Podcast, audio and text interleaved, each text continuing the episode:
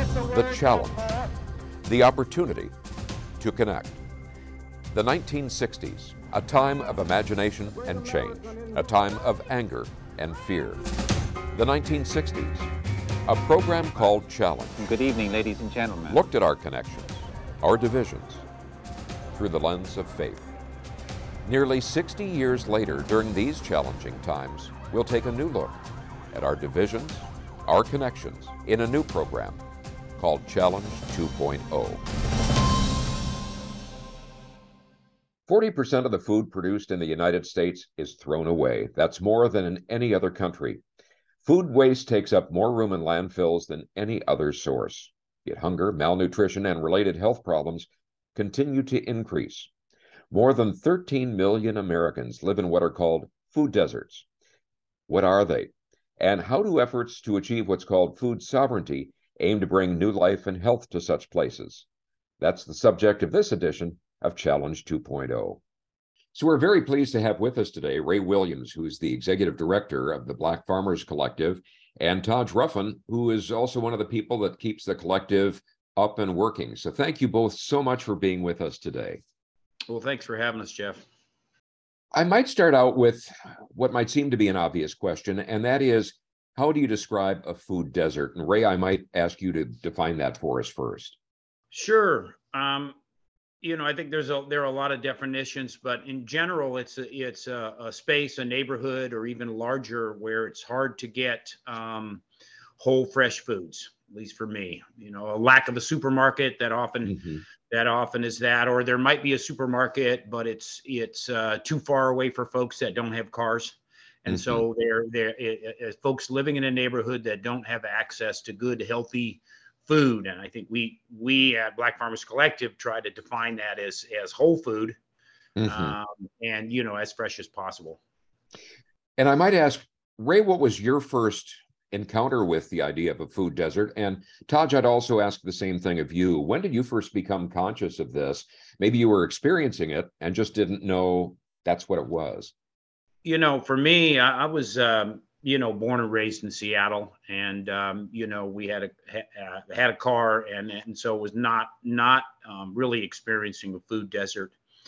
You know, I think it's pr- probably came about in my travels as I started to move around the U S and then the country um, mm-hmm. and to, to learn more about different neighborhoods and how people lived, and to realize that some folks, you know, really do rely on that corner store um, that that doesn't have enough healthy food to really get them a good diet. Mm-hmm. So that was probably when I first realized that. Taj, how about your experience?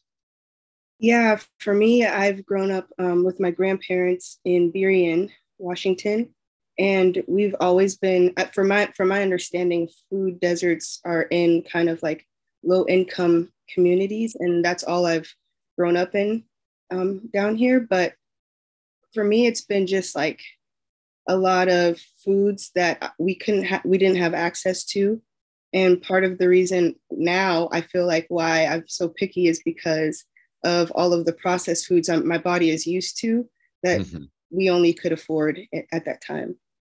Well, that rolls into another term that I heard when I was just trying to do some research uh, to prepare for this. And that is a term that's uh, food swamp. And that refers exactly to what you were talking about, Taj, and that is places that are deluged by fast food, but nothing else. How does that fit in this equation for both of you? Well, that's interesting. We had, Taj and I had the, that conversation about that term. You know, I think, um, you know, as a former science teacher and then a nutrition teacher, um, you know, if um, and an observer of the world, if you are offered this sort of food, then that's what you're going to uh, be able to afford and be able mm-hmm. to um, and start to eat. And to Taj's comments about what you use, you get used to growing up on. You know, I might add fast food places um, really advertise um, that, um, you know, they they they provide uh, something that that people need. Right. Mm-hmm. Uh, and that in some place they're actually um, um, they're equating their food with love in terms of some of the advertising. And so I think, um, you know, that comes from the system that's set up. that we have now about the larger food system that that's been created in the United States, really driven in many ways by the needs of those large uh, fast food chains. Uh, and then we as uh, consumers sort of get what's left in terms of some of that. Yeah. And they seem very clever in terms of their marketing, providing little tokens. And there are catchphrases for those, which I won't use because they'd identify just one, but Uh, at drawing kids in, and I can imagine being a parent, it's really hard to resist that. Um, you know, yes, and and um, there are food scientists involved in the in the uh, the production uh, of this, and so they pretty much have it down as to what uh, humans like and will mm-hmm. be uh, will be attracted to. Right, the perfect amount of salt, perfect amount of fat. You know, how do you You, um, you know, we have evolved as humans to to actually crave that fat, right, and to crave that sugar, because normally growing in our environments, we really needed that. But now it's it's really become a, um, bad for us because we love it, um, but we're getting way too much of it. Todd, you mentioned you made that shift from highly processed fast food. Uh, was that really tough to make that shift? I mean, did you find that there was a lot of craving that when you weren't getting that, uh it was really hard to resist? Definitely. I mean, still even today, it's really hard to resist because it's so easy. I have a McDonald's right down the street from me, and it's like, if I'm so hungry, I don't feel like cooking.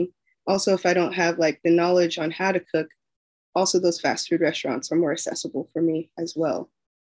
Another term that I've heard used is food apartheid. Uh, do you think that's an accurate term to describe the situation that we're encountering, you're encountering, and if so, why? And if not, why not? I think apartheid, so that, you know, the origin of that word is, you know, apart and hate.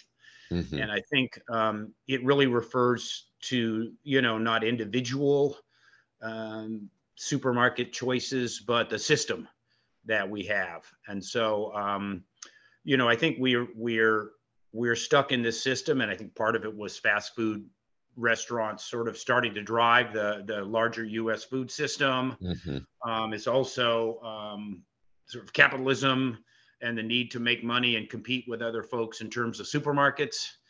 Um, that's created these spaces. And then I, I have to believe, as a social justice background person, that people might look at different neighborhoods with different demographics and decide they are either worth spending money more on or not spending money on. Mm-hmm. So I think we're I think the term apartheid really then brings it to this larger, not an individual problem, but a, a social problem, um, larger extent, um, which has, which is historically in the United States been um, anti-Black, anti-Black uh, and brown folks. Mm-hmm. Uh, and so that, I mean, I think it's, uh, um, uh, it, it, it's definitely a useful term to get that conversation going. Mm-hmm. About not just the individual piece, but the larger social, um, social, political. Um, and we could definitely go off in that direction.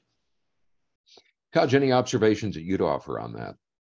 Yeah, definitely. The apartheid part of it for me, I've, I've been reading this book called Farming While Black, and it's the folks who created the Soul Fire Farm, or who started the Soul Fire Farm.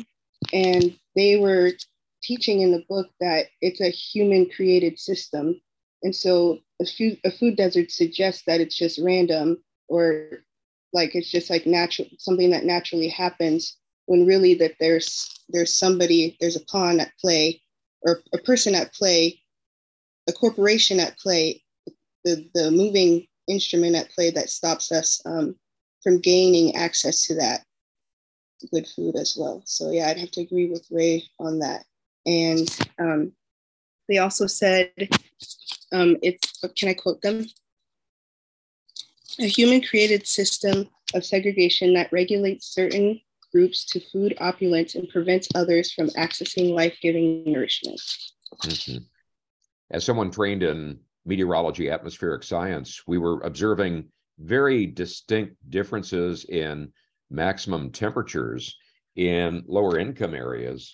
Uh, and as there was analysis of that, it showed that those were areas that had been redlined They typically put more highways and industrial plants and fewer parks and trees. And so it was a natural outgrowth of that redlining practice that was causing the temperature changes and the, the heat stress on people that lived in those areas.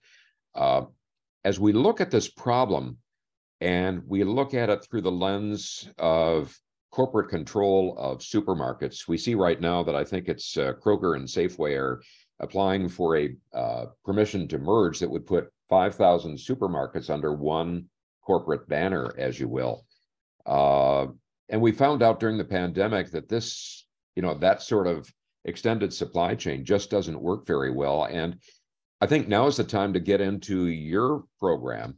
Uh, you founded that uh, Black Farmers Collective to address that problem and provide a solution. Uh, Ray, perhaps you could begin to uh, tell us a little bit about how you founded this and what exactly Black Farmers Collective is. Um, sure, thanks. Um, so I, I uh, you know, I mentioned I was a science teacher and a, a nutrition teacher, and uh, um, you know, I'm also part of the um, Seattle's Black community. I'm mixed race. Uh, my my um, folks moved from the East Coast back in the fifties, so born and raised here in Seattle, um, choosing really um, to to be part of the Black community and serve that community um, uh, um, for for quite a while. And one of the things that I, I looked at was the, these health disparities. After teaching and, and learning about educational disparities and seeing them, I also looked at health disparities and my love of growing things. Um, and my, you know, growing up in the Northwest and being in nature and really understanding that being outside and being connected with nature uh, is something that's good for you. I, I came to this idea, well, what can I do? Well, if, if you have this idea that growing a little bit of your own food is one of the best things you can do for your health, mm-hmm. then how do you support communities to do that, right? And so that was the start. These values and like missions that drive our work are, you know, hundreds of years old. Our ancestors were brought here against their will, and were brought here because they were so knowledgeable about farming, and um, were exploited because of that. Over time, like, we've lost those skills that give us that like self-determination and power. Um, our health in the community, like physical, spiritual, mental health, all together combined, are seriously impacted by access to food. Um, all those things drive our work and really keep us in alignment with wanting to serve the Black community. Exercise, getting better food, connection to the land, a little stress relief while weeding, uh, the community that you build, uh, and economic development. These are all healthy things that could improve that community, especially a community um, communities, uh, you know, experiencing either food insecurity or, again, the food desert thing. Um, that small project ballooned from smaller and smaller things to uh, having the opportunity to start Yes Farm over on Yesler Terrace, uh, farming an acre and a half of freeway right away between Yesler and Jackson, um, east of I five. And so we're, we're out there now. And that, again, started with this idea about growing your own food, but it soon um, developed into an idea about actually taking a look at the whole food system, right? And so that's now where Black Farmers Collective is, in that we want to look at the whole food system. How do we support um, marginalized people, especially Black and brown people, but a Black leadership with uh, uh, inclusive spaces on the land to try to um, to create a little bit more of that local food system you're talking about, right? And so we start with growing. Uh, we're now supporting more growers uh, in our space at, um, at Yesler Terrace, as well as we're leasing four acres from King County out in uh, Redmond, Woodinville area. So now we're able to grow food uh, and, and uh, get it out into the markets, uh, mutual aid groups. Uh, we give away a lot of food. We also create spaces for other farmers to grow and sort of develop their craft. And we're trying to do that. I'm also, we're also looking at food distribution. I think that's an important piece. How do we help the local economy? If we can get more and more local people doing food distribution and using mm-hmm. that food, uh, created some value added products from that food, then I think we create a, a, a local food system. And so that's, that's our, um, you know, it's a huge step but it's uh, it's a great challenge. And I think what I've been lucky is to be able to bring not only the space, but the young people involved. And Taj is an example of someone that's that, you know, we've been able to to bring into the system and starting to, you know, to grow their their talents. Um, you know, so Taj, that's a natural segue to you. And that is, what interested you in this and why have you stuck with it?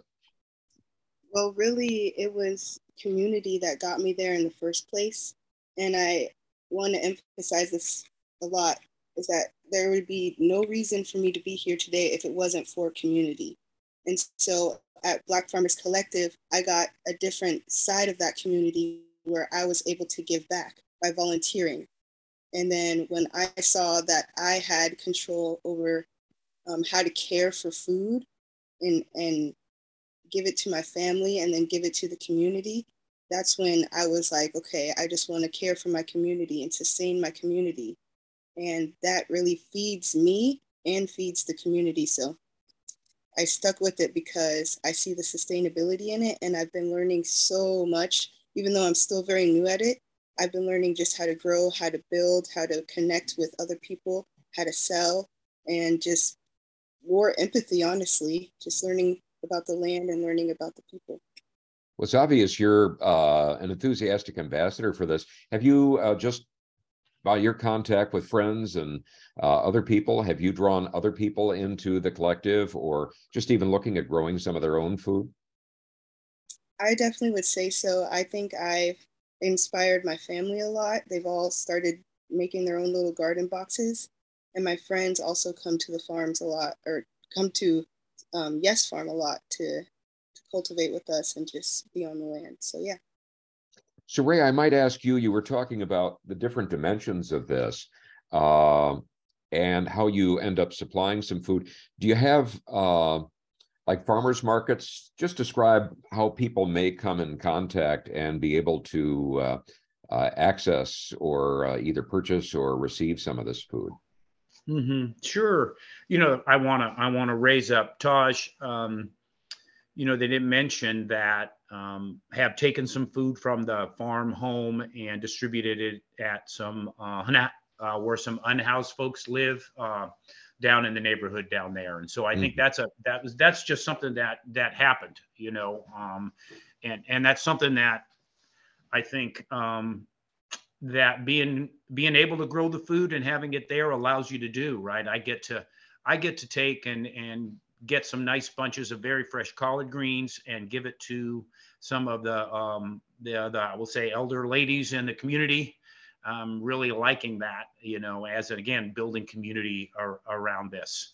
You know, we've also been able to, mm-hmm. um, to harvest and uh, give it out. You know, um, Yes Farm is right near Yesler Terrace, and there's some other folks that give food out in that neighborhood, and we've been able to join those efforts by adding fresh food. And certainly the uh, residents of the Yesler Terrace Seattle Housing Authority have, have um, you know, both benefited from the food we've been able to give, but we also have some community spots. And so mm-hmm. some of the folks are gardening down there, and we're learning so much from their expertise, from the from what, what they're bringing and where they're growing. Um, we also uh, are, are part of markets. I think, you know, you start small and you have these expectations. You're going to go with some small markets. There's African Community Housing has a market in Delridge, another classic uh, food desert space. And so the housing is creating a, a market there. We've recently um, joined uh, the start of a, of a great system that's going on in Skyway, as they're starting as a community to build uh, a market and, and a more of a local food system. Um, and we also sell at uh, uni- the university farmers market, right? An, an old traditional farmers market space.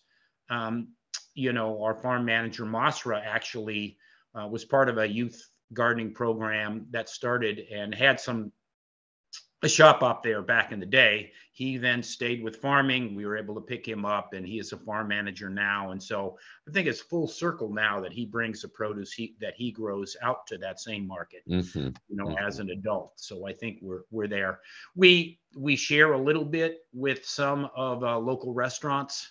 You know, that's something that we want to want to. Um, want to increase. And then every year, you know, we're building on what we're doing. So I think, you know, being part of a, of the, um, you know, Seattle has a great, vibrant food system.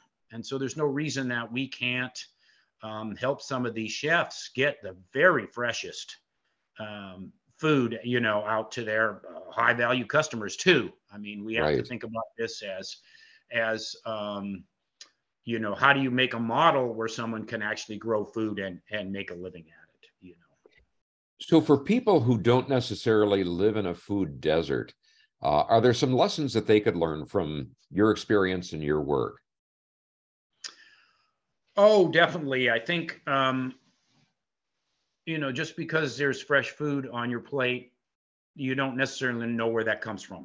Mm-hmm. And so just, especially for youth, this idea that, um, that you can come to an urban space that has a farm, has a growing farm there uh, to developing, um, where we're getting more and more uh, youth classes coming, everything from uh, uh, uh, preschool kids and, uh, and a lesson I developed on the food system and the food system game to college students, the Seattle University uh, engineering students helping us design solar, and and uh, and University of Washington students getting down there.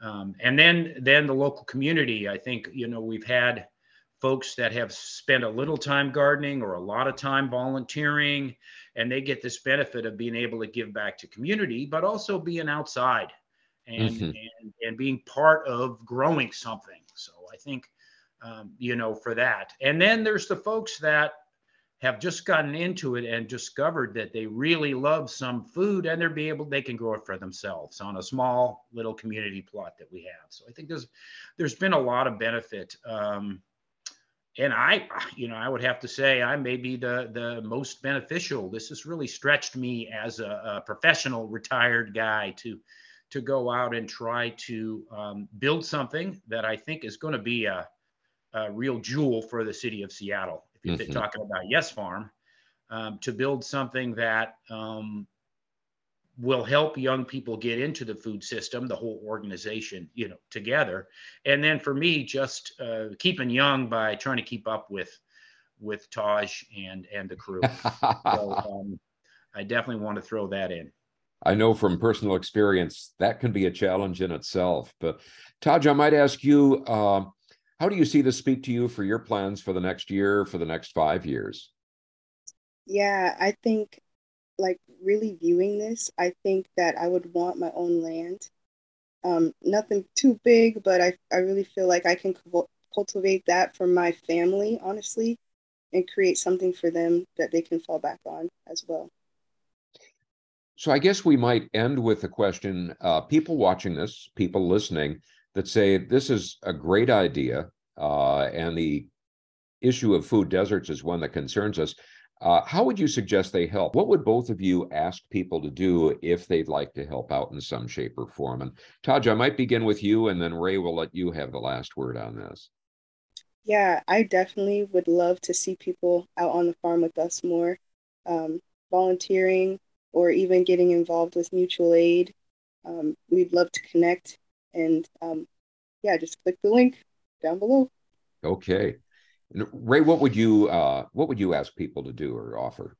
Well, and I think thank thank you, Taj, for bringing that's a basic thing is to come out and see the farm, mm-hmm. right? To to to be able to share that, so we can share this our hard work with you.